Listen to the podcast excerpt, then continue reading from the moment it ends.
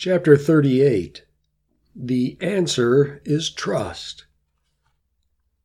What of the things they say? We ask at length.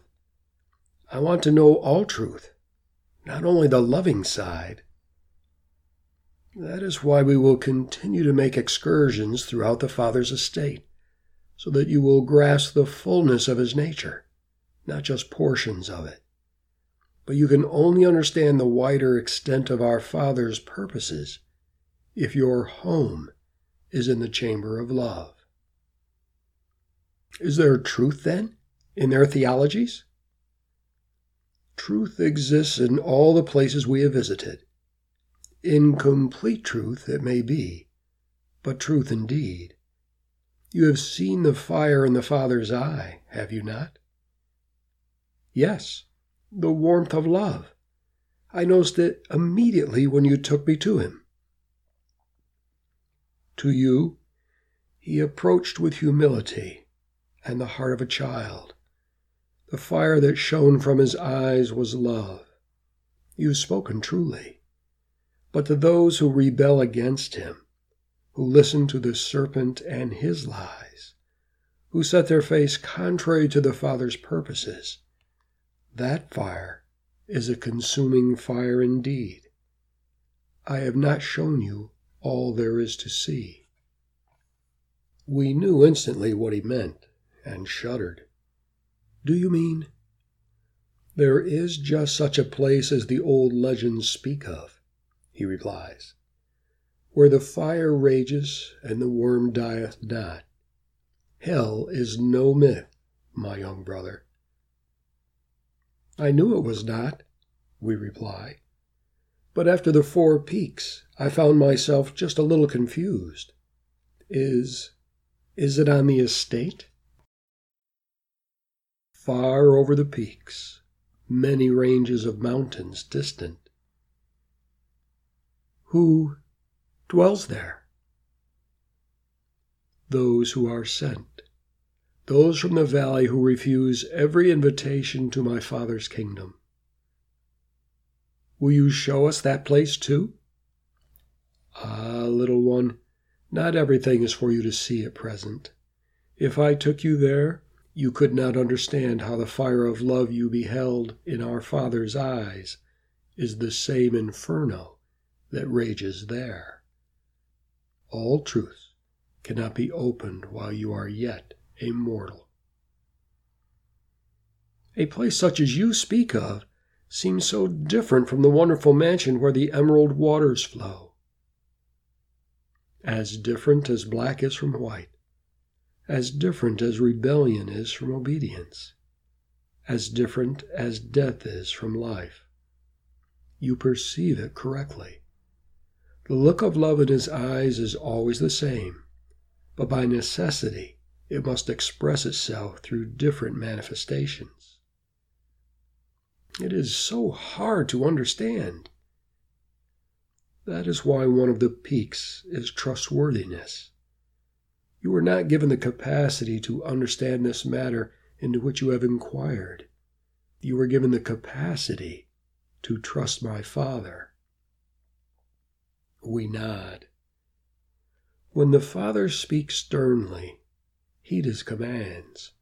For truly will those who persist in wilful and intentional disobedience discover his anger. The Father is full of love. Love is his very essence. But the fire that burns in his eyes contains no flames of mere earthly consequence. For the closer those who, by choice, have made themselves his children draw into those flaming eyes, the more they are consumed by his love.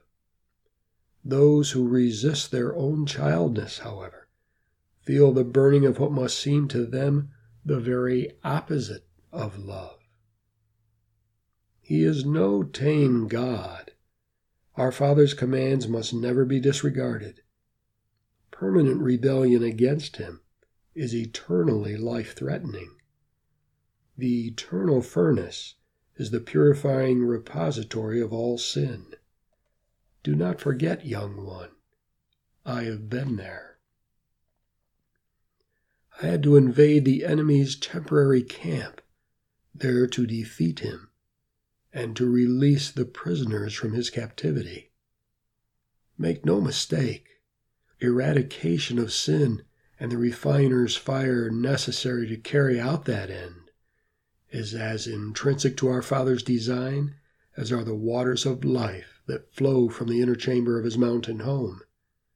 He will purify the sons of Levi and make them like gold and silver, in order to have men who will bring offerings in righteousness. But I still don't understand. If love swallows all, how then? Ah, young one, put away the algebraic formulas of the valley. The equal signs fall differently up here. All the equations are redrawn when you leave the valley. There is no either or with our Father. All must be accomplished. All must be fulfilled. Sin must be atoned for. My sacrifice must be brought to infinite completion. Love swallows all, but erases nothing. I died for the world. The Father's infinite will shall be accomplished. But I don't see how. Of course, you cannot. Your eyes are only beginning to see. Words fail us we realize instantly the incorrect direction of our thoughts in attempting to equate the seeming disparities of the Father's nature according to valley appearances of likeness. My young brother, place no limits upon the Father's love in any of the manifold directions in which it expresses itself. None of his attributes, none of his divine purposes will disappear without being fulfilled. The infinitude of our Father's love is no human love. No man or woman loves sufficiently to discern how righteous justice is to be brought to the aid of fulfilling that love. But our Father is subject to no mortal limitations. His love will accomplish all. Jesus sees how full our heart is, trying to take in the enormity of all he has said. Fret not over the dilemma these things pose to your human mind, my young brother. He adds, All is well. You may trust our Father. He is trustworthy in all things, in all ways, and for all the men and women of his creation. We can say no more, for we are pondering, as did his own mother, all these truths in our heart.